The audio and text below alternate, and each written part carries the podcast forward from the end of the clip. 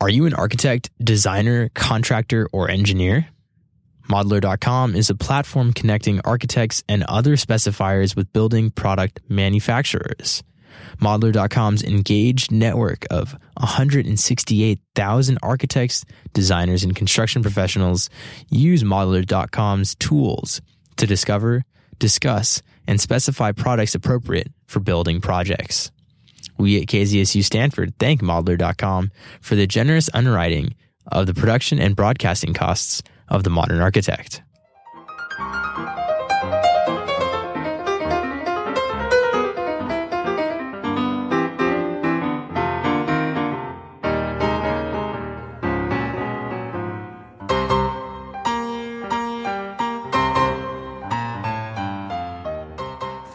KZSU, Stanford University's FM radio station, broadcasting across the Bay Area on 90.1 FM and across the world at kzsu.org. From the campus of Stanford University, this is the Modern Architect radio show and podcast featuring one on one interviews with renowned and cutting edge architects, influencers, and sustainability leaders. The show and podcast will inform, educate, and illuminate the transformation joy, and inspiration architecture brings to our cities, communities, and lives. Hosted by architecture aficionado and principal of Accurate, Tom Dioro. Thank you, Darlene. For our guest today, please welcome Lorianna Kastrop, Vice President and Controller of Kastrop Group Incorporated, Architects. Lorianna has over 30 years of financial analysis experience and handles human resources and marketing for the Kastrop Group Incorporated. Her specialty is budget management and reporting to keep projects on budget and with es- estimates. She has a Bachelor of Arts in International Relations from Stanford University. For more information, feel free to visit www.kastropgroup.com. That's www.kastropgroup.com com. Hello, Lorianna. We're honored to have you on the Modern Architect radio show. Thank you very much for having me. Thank you, Lorianna. I'm glad we finally did this. It's been several months in the making. Thank you very much. Um, I, I like, we like to start off with, you know, some either early inspirations as to what, what kind of put you in, where you are now as the uh, as a vice president, as a controller of Kastrop Group, and if you can go back as far as you can recall to why you knew you were kind of good at that or how you were good at that. Well, I married an architect, so okay, awesome. it became obvious to me that in order to support him, I wanted to make sure that whatever firm he was working for is successful. Um, I served in some capacity when he was a partner in another firm. Mm-hmm. And then l- later I started just giving thought to how I could apply my fin- financial analysis so when my husband decided to go out on his own and start his own firm, um, I at first thought I would just help him get set up and on track to handle all the business side of the firm so that he could stay focused on the architecture and the client needs. And then after I had been doing it a while, I realized that, hey, I can do this and I'm pretty good at it. So I'd like to keep going. And I've helped or at least, um, I, I wouldn't call it innovated, but I established some working, um, guidelines for our firm that I think are really useful and that maybe other architects can benefit. Is that right? Knowing, yes. So, uh, uh, do you have opp- opportunities to share that with them? Oh, yeah, absolutely. So, um, people who become architects, they go to school and learn all about creating buildings that are he- um, healthy, safe, um, beautiful, um, and useful. And they think visually and they think artistically I think analytically. So when I look at a project, I'm thinking of where are the potential pitfalls? Where, where could we lose money on this? Where could this project go sideways? And so I try to help the people in, on our design team, um, anticipate those things and f- fill those plug those holes before they gather, you know, before Yeah. they grow. I love how you, Um, you so you plug those holes. Yeah. And so, for example, if you know that a jurisdiction is difficult to get permits, um, then you educate the client about the permitting process and why it may take longer than desired to get their permit. It's not, it's not something we're doing wrong, but it might be part of that particular project's process. Or you might have to build in, well, so you have to build in these cushions when you're estimating or giving proposals to the client. Okay. And those, the cushion is what I call anchoring. So there's a, Anchoring like is a boat anchor. yeah. Okay. So the psychological concept of anchoring, I didn't make this up, Okay. is, um, is when someone hears something, like if I told you, don't think of an elephant now, you would immediately think of an elephant. I did. Right. So, Yeah. so that's called anchoring. You're putting Okay. a mental pin in something you just heard. And the, so when you give numbers such as this project may cost between um, 10,000 and 20,000 in architectural fees, well, they heard the 10,000. The 20,000 is kind of floating out. They're gone. And then anything above $10,000, they're going to feel uncomfortable paying. So instead of anchoring them on the lower number, put your cushion in and anchor them on the upper number by saying it could cost as much as this. We'll try to bring it in under that, but just need to Oh let you gosh. know That's- that that's where it could end up so that they're comfortable with that. And then when you bring in the project for less than that, which you know you will because you're that smart, um, you will be able to look like the hero. So with each client, you have to. This is built into every client. Yes, You- of you, course. You're, you're managing their expectations. Yes, managing expectations and educating them about where the the areas that are of most, uh, let's say, out of your control. The areas that you might run into some problems Okay. that um, that you can't necessarily control. So, um, Did so you discover that you know early in your, in the? Well, you have to do, I believe in doing a debrief after every project. And so if a project wasn't profitable or you used up the budget faster than you anticipated, um, then you should analyze the reasons for that that happened and try to prevent them from happening again. So yes, you keep, um, doing that until you make sure you get it right. And then, um, the other thing that I wanted to bring up with you, Tom, because of uh, what happens when architects get a project. They have a tendency, I believe, and because I've seen it, to dive right in. And they start going on that project. They've hardly checked to make sure that all of the signatures are on the contracts. Um, they may they may not have asked for a deposit or any kind of upfront money. They they might have um, gotten so excited about the project that they put in a, a month of billings before even finding out whether that person is going to be good for it on payment. So monthly, you're you're talking about the monthly monthly billings. Yes. So it's really important to find out um, the client's budget up front. Be, be curt if you have to. Okay. Well, I, I don't like to make compromises or go backward with value engineering. Um, that's a term that I'm not really comfortable with. I think it's better to just find out from the get go what they're going to be able to afford and then design appropriately to that. That's one of the things that we take into consideration when we use our motto designing for your reality because like your that. Yeah. reality is what you can afford and what you can uh, what you want out of this whole architectural Yeah. process so um, so for example are we designing a ford fiesta or are we designing a ferrari Okay. all right.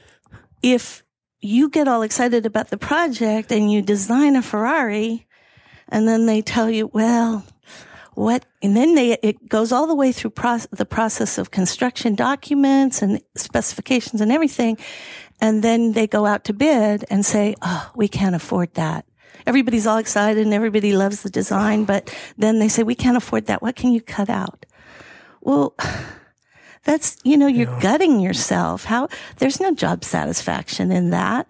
So it's better to know from the beginning, I'm going to give you the very best Ford Fiesta that, that you've ever seen. You know, yeah. like do that. Yeah.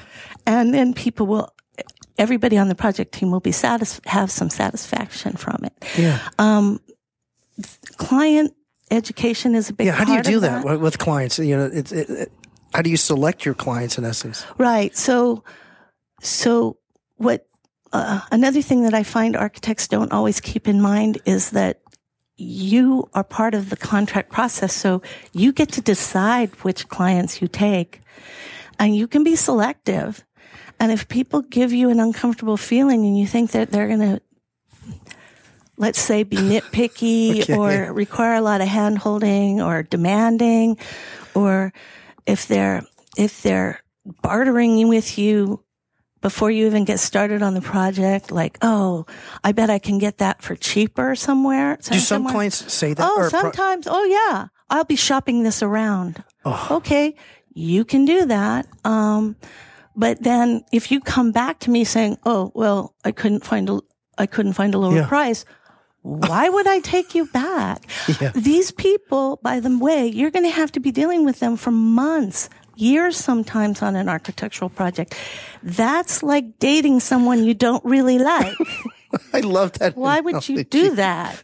Yeah, why would you do that? You know, so yeah. so yes, you are allowed to be selective and and I think clients should understand that it is part of the process that the architect selects you as well as you select the architect. So, yeah. um, it, don't compromise yourself if you don't feel comfortable. If you get uh, an uncomfortable feeling, tell them that you're uncomfortable. They, no, tell them that the AIA.org website has architects okay. listed. So, you know, there are places they can go. Yeah. Um, the other thing is that, um, so I don't want to forget to mention about billable hours. Okay. Um, billable hours are what the architects have in their possession to give. Interesting. That's really in their possession. Valuable. You, there's only so many hours in the day. You can't expand it. There's only so many work hours in a week. That doesn't, that doesn't change. So if you are, um, giving away your billable hours, um, that's like taking your wallet and then just taking the money out and throwing it in the street for somebody else to pick up. Nobody does that and you shouldn't do it with your billable hours. That's your money. So I think that, that all of our billable people have to be protective with their time. And that includes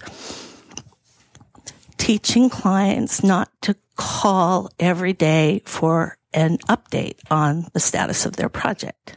Do they? Sometimes. Um, not every day, but a lot of them are very, you know, they think they're the only person on their, on your plate. And most architecture firms have multiple jobs in multiple phases of the construction process. So you need to tell them, I will not be getting back to you for a couple of weeks because we've submitted to the per- permitting jurisdiction and we're waiting for them to get back to us with comments. So you won't hear from me for a little while and that's okay. And so the person is expecting that. So getting back to the issue of billable hours, if you take, let's say, 12 five minute phone calls okay. in a day that you never billed because it was an only five minute phone call. You well, just gave away an hour of billable time. Yes. That was f- a freebie to those people. And what I'm trying to say is think of that as your time and don't give it away. If you take the five minute phone call, that's fine. You want to communicate with your client. You want to ha- keep that relationship sure. in a good place. in a good place. You, what, what we have the change that one of the changes I instituted in our firm is that we bill in tenth of an hour increments. Oh, really? Okay. Yeah. And so a tenth of an hour is six minutes. Yeah. So I, I help our people to understand that it's worth putting that tenth of an hour down on their timesheet for a phone call with client. And then we know we spent that time and the client knows we spent that time. And then the client can also control, oh, they're going to bill me for that five minute yeah. phone call. I better, you know, remember not to call. Well, or, or not to call unless it's yeah necessary or important. Yeah. Um, and so the, the one tenth of an hour thing actually helped a lot because there was a lot of time going into the giant bucket of non-billable hours that we just didn't know where it was going. And so we, now we do. And if, if you choose not to put that money on a, uh, I mean, if you choose not to put that on the invoice, that again is your choice.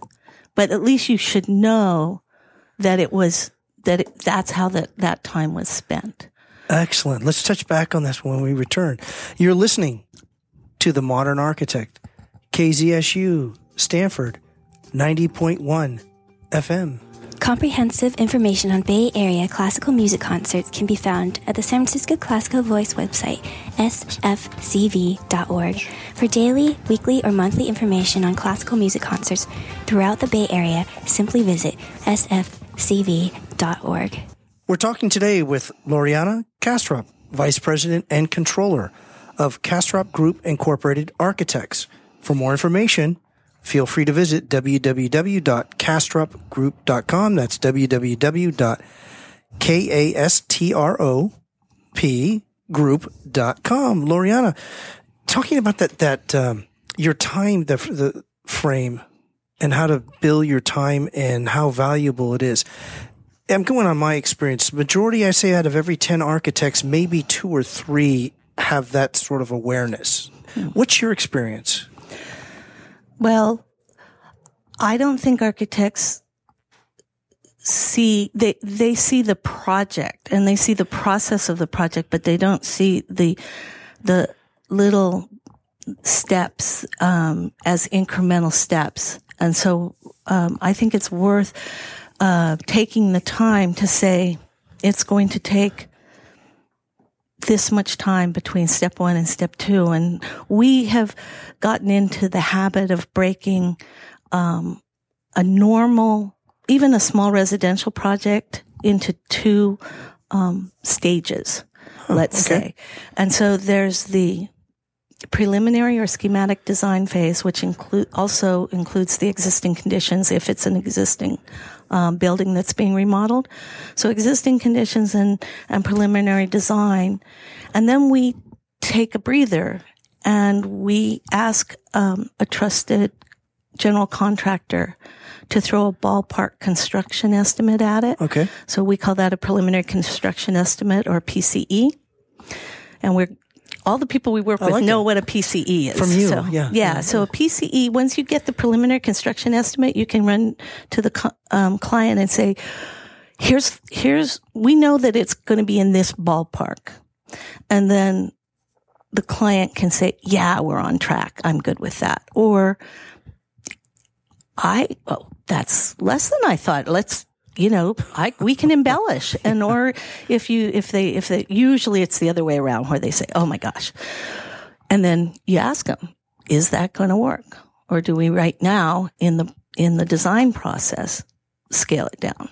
And so that's gives them the chance to do that before you've gone into all of the consultants, the engineering, the, um, there's there's so many other things that are going to have to happen before it gets permitted and gets under construction mm-hmm. that it's good to take that one s- stopping point and take a, do a good reality check before you move forward into all the all the nitty gritty of turning out the plans and specifications. What inspired you to put this in place? Was it pain kind of?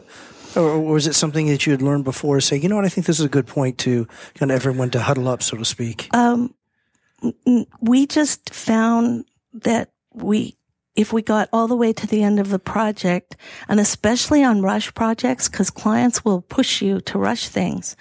And oh, if really? you don't, yeah, if you don't take that, that moment, that reality check to get a PCE, you get all the way to the end and then, and sometimes a project wouldn't even get built.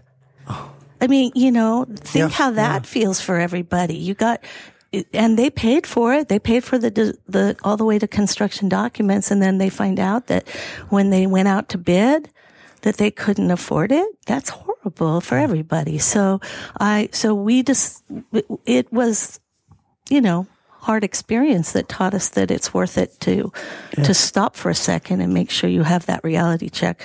Um, I noticed also on your your website many things I noticed in there is that you have great range from as you said the small project to commercial.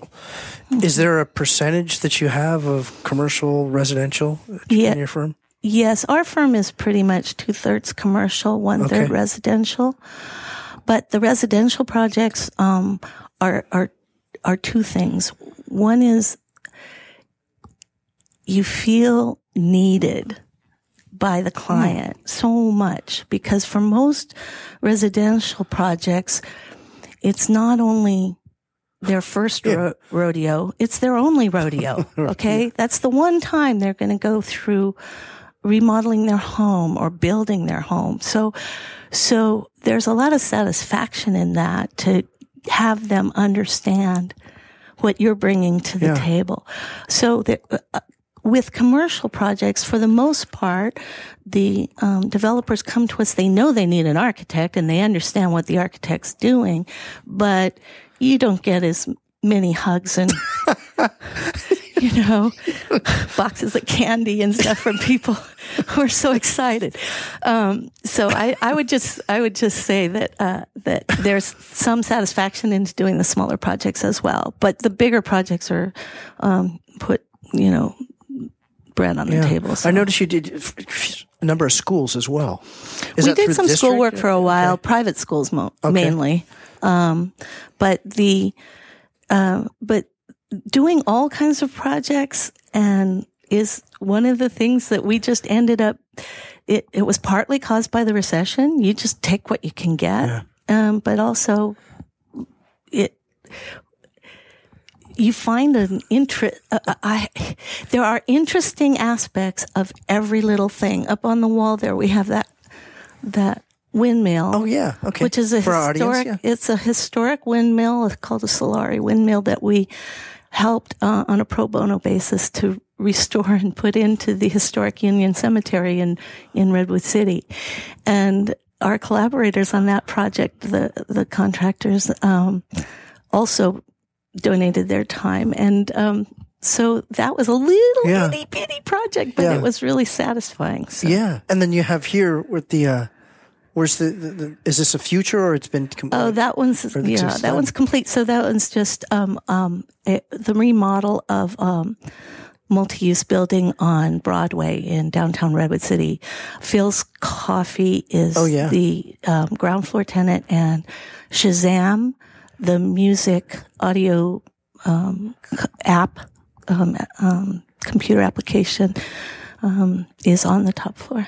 Oh, so do you, do you look at you've got a lot of range. That's what I notice. It's not just one specific area. Well, you keep saying you, and I'm not an architect. But, but, but you're, it's the company. the company, yeah. yes, and and that I, I when I'm say I'm not an architect, I I so admiring of architects yeah. that I wouldn't want anybody to misunderstand because, you know, all the beautiful, um, buildings and renderings and so forth that are in the office.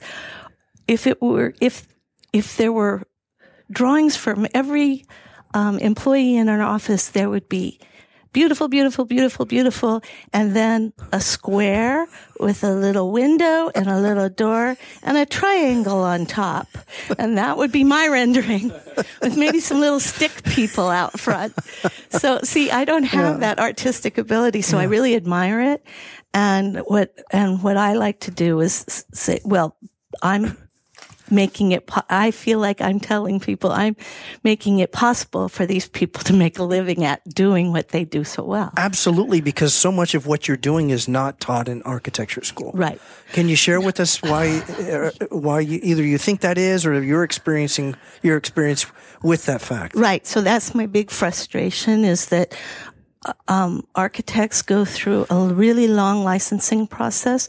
I looked it up and um, it currently takes nationwide an average of uh, 12 years to get an architectural license. That's by NCARB.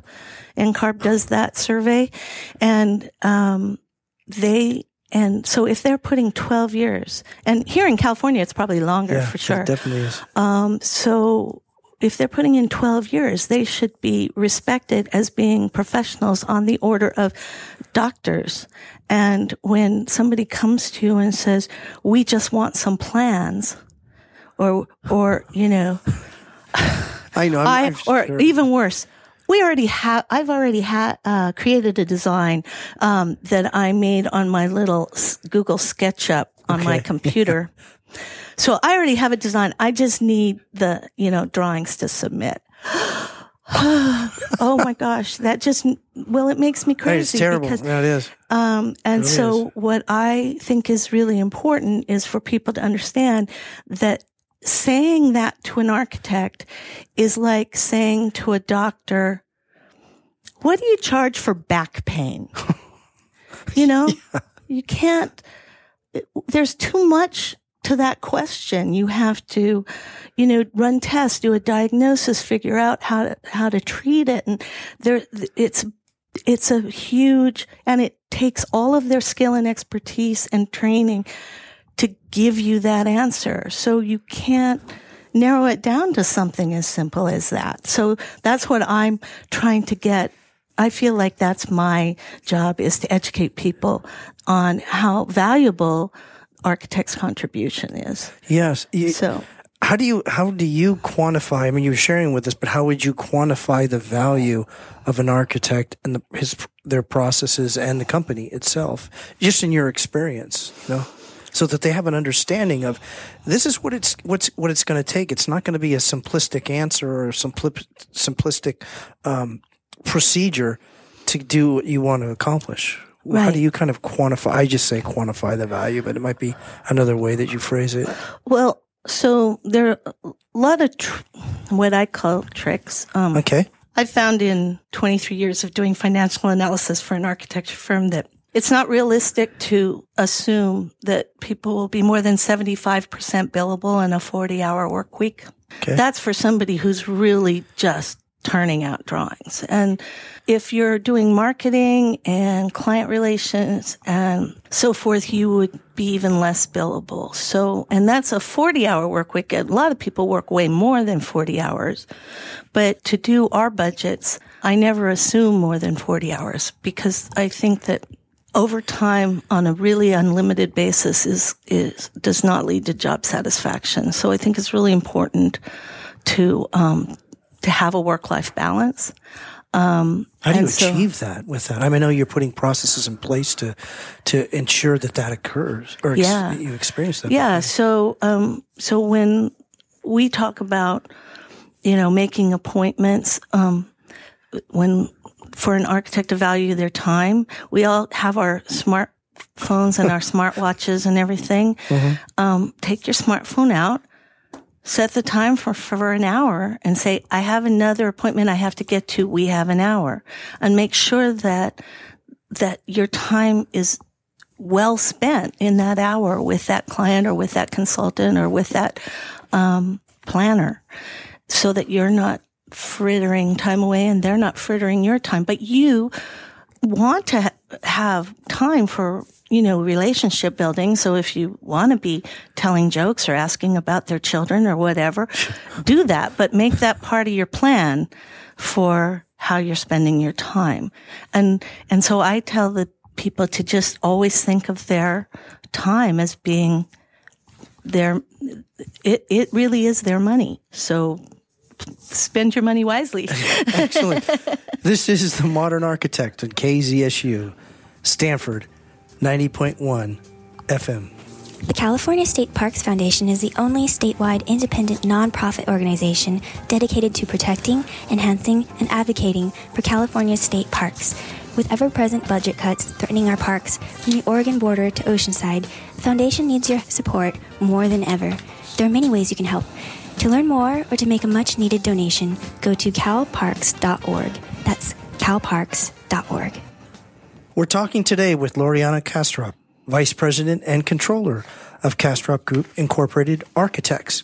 For more information, feel free to visit www.kastropgroup.com. That's www.kastropgroup.com. Lorianna, I noticed a theme, many themes in, throughout uh, your show today is time. The word Yes. time shows up an awful lot Yes. in here.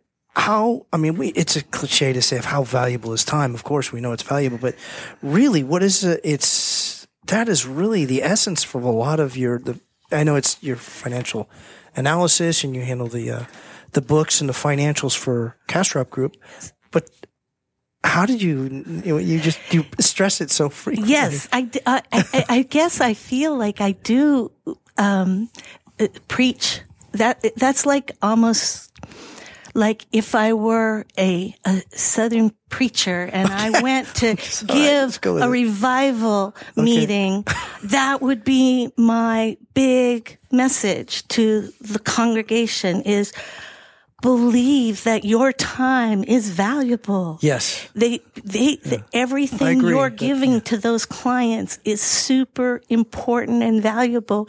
And, and so don't fritter it away. But like, for instance, okay, I started billing twice a month and Okay. a lot of our clients are like, why do we get a bill every two weeks? And it's okay. There's a reason for that. One is we talked about anchoring is that when people have a smaller size bill. So if it comes in two chunks, it's going to be half of what it would have been at the end of the month, right? So if you get half the bill in two weeks and then the rest of it in another two weeks, it's less to bite, Sure, o- bite sure. off, right? It's easier to digest the, the smaller chunk than the whole month worth of billing. So I think people feel more comfortable over the long run getting the smaller bills. And then also from our standpoint, what it helps us with is that if they're slow to pay after two weeks and slow to pay after the next two weeks and slow to pay after the next two weeks, then maybe it's time for us to slow down on the project. And we'll, we'll, I like how you put that. well, we'll call them and say, we're obviously moving too fast for you. Oh. And so can we'll just slow it down so that, you know, you can have time to catch up. And then they're like, Oh, no, no, no, don't slow it down. What do I owe you? And that's literally what happens because they, um, they've received three bills in a month and a half and the first one hasn't been paid and and I give people you know it's net 15 with a 15 day grace period so they still get 30 days to pay but Yeah. but they but if they've taken 30 days on that first 2 week bill then we need to talk yeah. so, so that's what I, I mean. These are the kinds of things where it's just about the passage of time. It's the same amount of money. It's the same. It's just psychological. Yeah, speaking of that psychology, there is is there a lot of psychology in this? I mean, do you study this, or am I reaching I've a little? only studied in the sense that I, I read books on, Okay. you know, um, business management and, um, you know, what I would call psych- psychology, uh, maybe pop, pop psychology, Okay. pop culture, like Malcolm Gladwell. And, Yeah. But Oh, you can also, Yeah. he's great and you Yeah. can, you can follow people like Bill Gates on Twitter and he gives recommendations for things to read. And, and so I, I like to, and Stanford Business School offers, um, in fact, sometimes you can go to, um, free lectures by the top graduate school of business faculty in the world. Oh yeah, they, they invite they invite They us. do. We've only can- taken. them- Yeah, it's so- amazing too. And some of that Yeah. is on on webcasts on on you know if you go on Yeah. the uh, Stanford. So what makes you so curious to go? I, you applied. I mean, you already have a, you know, successful firm, and how do you? What makes you want to keep becoming even more successful, or making processes easier? Oh, It- you know? So it's making processes easier that Okay. that makes that that motivates me because so I write a blog and whenever I see something that obviously people don't know this, I try to write a little article, a little one page article on my blog about here's something you might want to know. Um, so that people can educate themselves. And then when they come to us with their questions, they're insightful questions. They're not questions based on ignorance. They're questions based on just a little bit of research. And so I think that um, if people can, uh, if they are an- anticipating uh, doing a construction project or an architectural project, if they take a little bit of time to think what is involved, I wrote a little, oh, years ago, I wrote a little PDF booklet, the downloadable PDF Okay. booklet. Oh, nice. And it's like 30 pages long, but it's about, no, no, but it's like one Okay. sentence per page. Okay. It's like one sentence. Ah, Here's a concept. And this is what you might expect if you were doing an architectural project. I call it architectural projects, a step by step process. And then I tell people, here are all the things that you might have to go through and you should know. And then ask about them with your architect. Talk about this with your architect. Am I going to need a survey? Am I going to need, you know, which consultants am I going to need on this project? And then, and and then just talk it through. And don't forget to celebrate at the end of your project. That's another thing that I think people forget. So you have built-in celebrations. Built in, yeah. And, and also with the design team, we have, so we have weekly meetings where we talk about the projects in process that, you know, where are they? Do we need to do anything? What are our next steps? We talk about our project leads. So nothing drops through the cracks in our marketing. If somebody calls us, what, has anybody followed up with them? What is it? And then thirdly, I talk to the team about how we're doing as a firm. So I make it my business to provide um, statistics on how we're doing financially for every single person in the firm. We all have our personal targets. Those personal targets feed into the overall budget. And if we all make our personal targets, the firm will, by definition, make our overall budget for the year. And then if we make our budget for the year, we get, we get bonuses. We all get bonuses. And it's not just, it's not just the management team. It's every single person in the firm. I'm, I'm trout mouth just because Yeah. it's so. Yeah. And if we do really well, we also have a fu- fully funded, employer funded, um, pension program so that the, um, and it's not, the employees don't have to pay. Once they've been an employee of ours for three years or more, they have a pension. I believe that that's what employers have to do. You're, you're taking their time for years and years of their lives. So they, so you need to give back for when they're not doing this anymore, you know, when they retire. So it's really important to treat people like a family and I, and treat them as you would like to be treated. I believe in the golden rule. So if you, if, if you treat your clients, your consultants, and by the way, the planners, they're not the bad yeah. guys. Yeah. We collaborate with planning departments all around the Bay Area and they know that we will not bring them a project that they're going to be freaked out with. They're not, they're going to be able to permit, permit it. So they when they, when they see Castro, So when they, they- knew they know. They know it's going to be a, a quality project and that it's going to meet the, the jurisdiction's guidelines for their, so that they can feel comfortable recommending it for approval to whatever you know, it might have to go to the planning commission or the city council or whatever. And so they feel comfortable as a planner to promote that project. And I, and so planning, uh, treat everybody as you wish to be treated and you will end up with a good collaborating team that wants to work together again. So that's the other thing is that sooner or later you're going to come across these people again and again. And do you want them to smile when they see you coming? Or do you want them to be like, I think I have a phone call. you know, you have to, you have to, um, in this business, it's actually a pretty small world. Sure is. Um, you run into the same people again and again. So we like to build those relationships so that eventually the, um, the, the, not just those individual people, but the entire, um, architectural industry, as it were, has a good reputation. People will say, I do need an architect and I know why I need an architect. That's the goal, right? Yes. For and and that way that 12, year, 12 years of education and licensing or whatever has become worth it in this world you know. Yes. it has to be worth it why would you do it I'm ra- ra- raising my hand in praise. yes Yeah, absolutely really am. amen can i have an amen I really, really am. But you've also facilitated the process to make this all happen.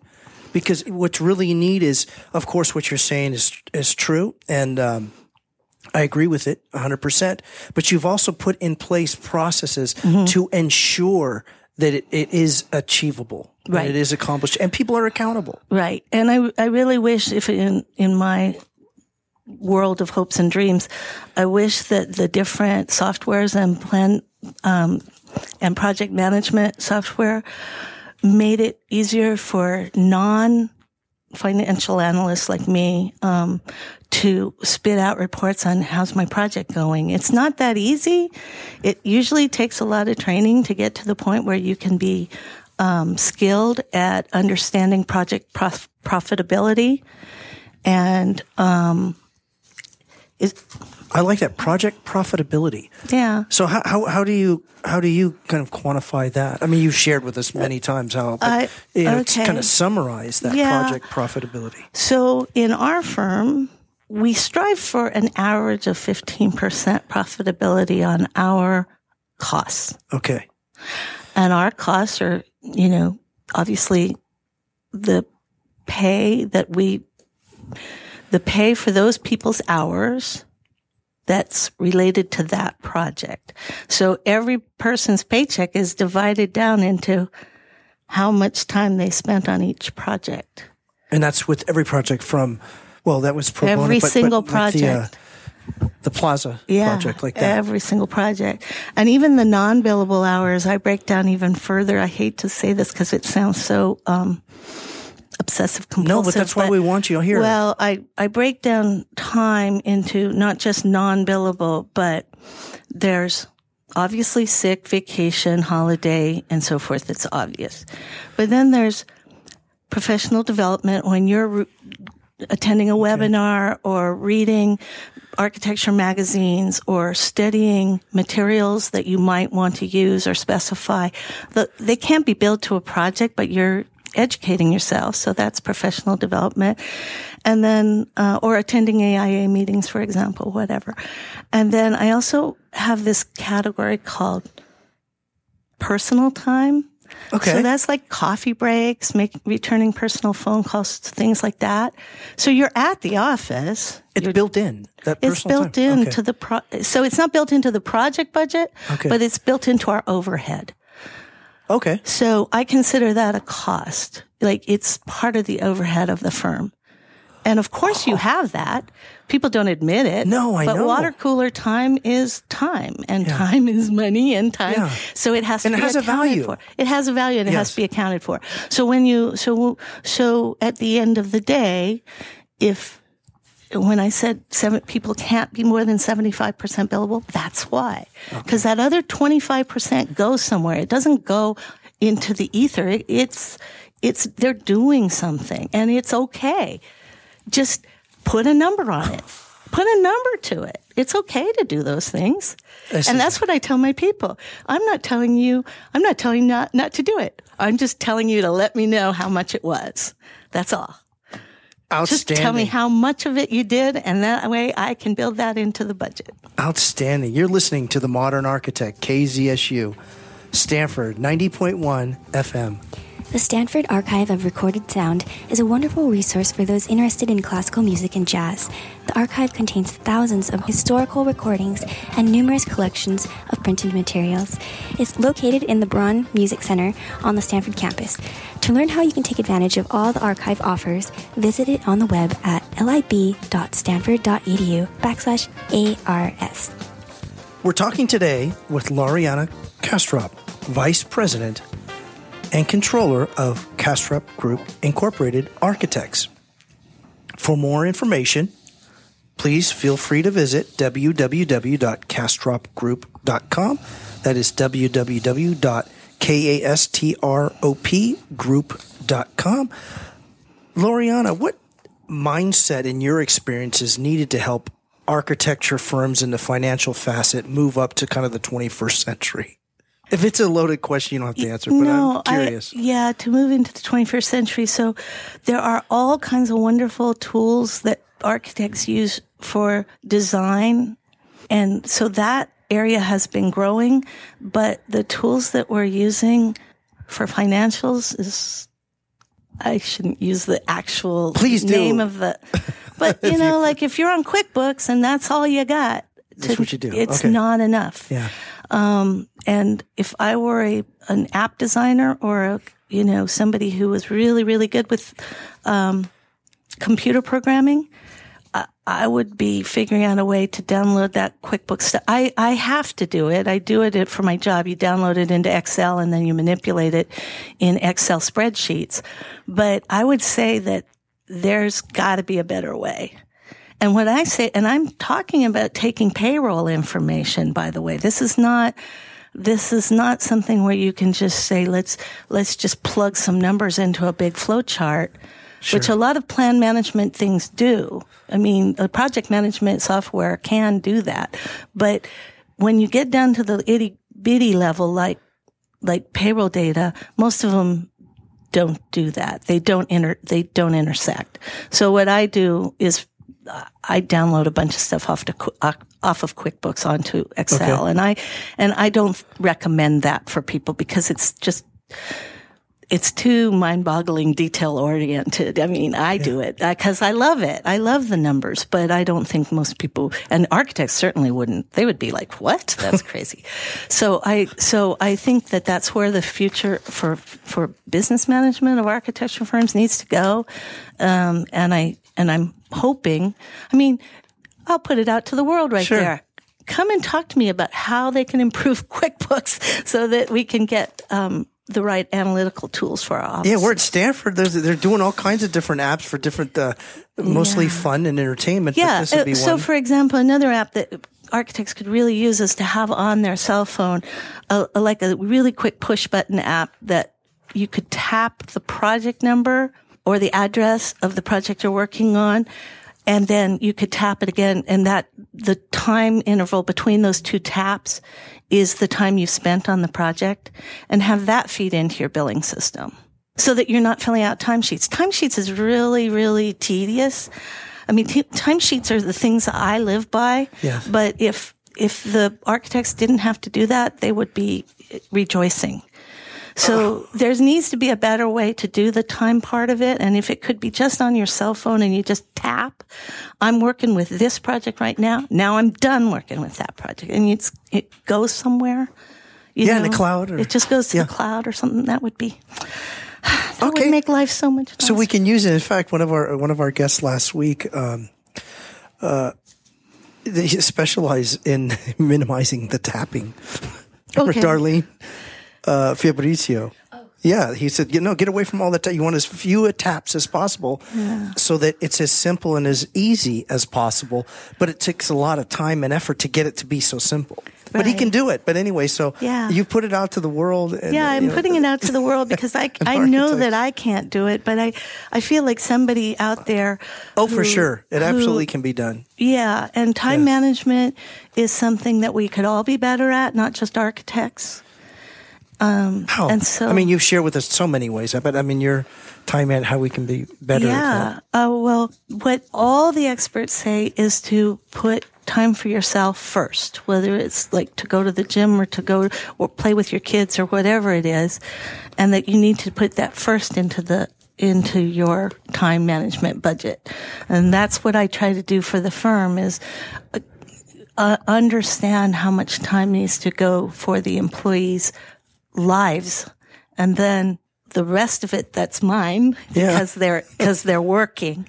The Yeah. part that they're working, let's make the most of it and make sure that when we get to the end of the year, we've been successful enough with our projects and our clients, and they've paid their bills and they're happy to pay their bills because they're getting a good service. Yeah, Then we get to the end of the year and we can all celebrate and I love that celebration is built in. It sounds. yeah, Yeah, yeah, yeah, you have to. yeah. I've got a, qu- a quote here. Share with us, please, what your thoughts are on it. It's architects and engineers must contend with complex reporting requirements that can make accounting difficult and time consuming. Careful accounting and understanding these practical issues can simplify this process. And in fact, may enable it to be an actual profit center. Actually, I came up with that quote. So, no, I really did. So, so uh, I give myself credit on this one. What's your thought on that? You know, So Yes, absolutely. You can Okay. make a, a profit center. Well, when you say make it simple, um, it- that's, I feel like that's what my job is, is to make Okay. it simple for them. I don't think you can do it with no, I'm sorry. I'll keep it in. I like that. I, like, it's, it's, it's- I love the reality of Sorry. it. Well, I, I, Yeah. I, don't think you can do it with nobody who's the the um, controller of Okay. the firm. Um, if if your firm's too small to have a controller, if you're single, you know, a pro- sole proprietor, um, then you're going to have to budget some time to spend on that part of it because people don't pay you unless you put out your invoices, you know, things like that. I, I, you'd, you'd be surprised how many people don't. I have engineers that I have to ask them for their bill, you know, like, like, did you do this work? And I haven't seen an invoice yet. They're like, oh yeah, I ha- I'm behind on my invoices. What? Are you behind on your invoices? So um, you have to. so so it's hard if you don't have somebody like me to do um, the analysis. But I would say that you're right. You can make anything profitable as long as you understand and are valuing your time. And if so, so when I say valuing time, by the way, by the way, make sure that. your billing rates match what so a good rule of thumb and i i think this has played out for years for me is that um, if you take the dollar per hour you're paying somebody Okay. and we all know what what common salaries are in the industry so if you take that dollar per hour and multiply it by it by three you that their billing rate has to be that high okay. so if you're paying a drafter, say $30 an hour, you better be charging 90 for their time. And that's because some of their time's not billable. Some of their time is, you know, working on things that aren't going to go into the project, but will be part of your architectural firm. Yeah. Outstanding. Is there anything else, uh, Lorianna, within our hour that we may not have covered that you'd love to share with uh, with your uh, with your audience today? Oh gosh, yes, probably a lot of things, but the but the one thing I do want to congratulate the architectural industry for is that everywhere I go in the community, we do a lot of community service, a lot Okay. of hands-on community service, not just writing checks to charities, but like actually participating on boards and and commissions and things that um, give back to the community. Um, and one of the things that I recognize in our industry more than many other professions is that architects are often in their communities doing things that help and being present and serving on different community, um, you know, in service clubs or on the architectural review committee or what have you. And um, it's important that we know and understand our the communities where we build Sure.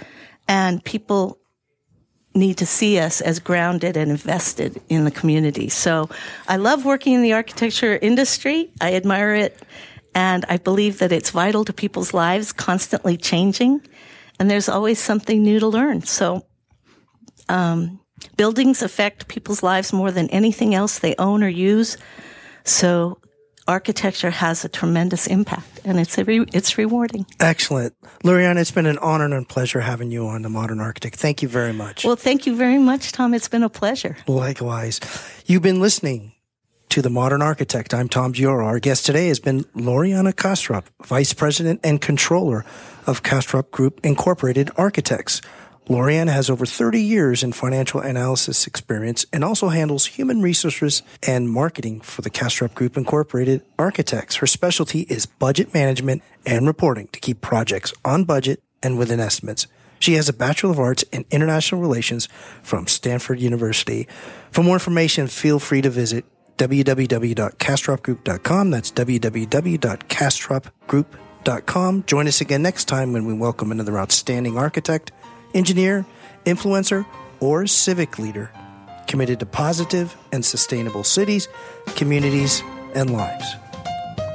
The Modern Architect is recorded at Stanford University Studios in Palo Alto, California, and mobily across the San Francisco Bay Area, and is a production of KZSU Radio.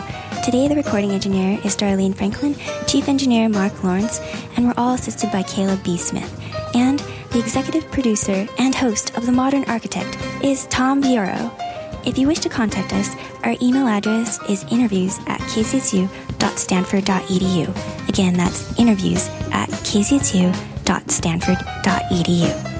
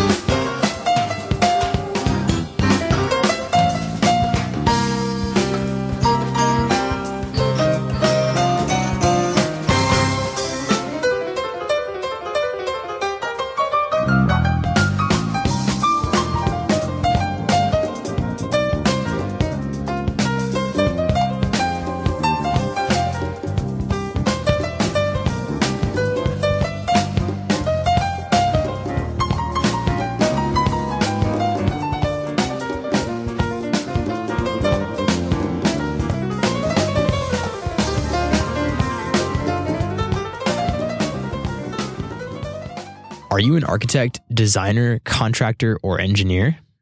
Modlar.com is a platform connecting architects and other specifiers with building product manufacturers. Modlar.com's engaged network of 168,000 architects, designers, and construction professionals use Modlar.com's tools to discover, discuss, and specify products appropriate for building projects. We at KZSU Stanford thank Modlar.com for the generous underwriting of the production and broadcasting costs of The Modern Architect.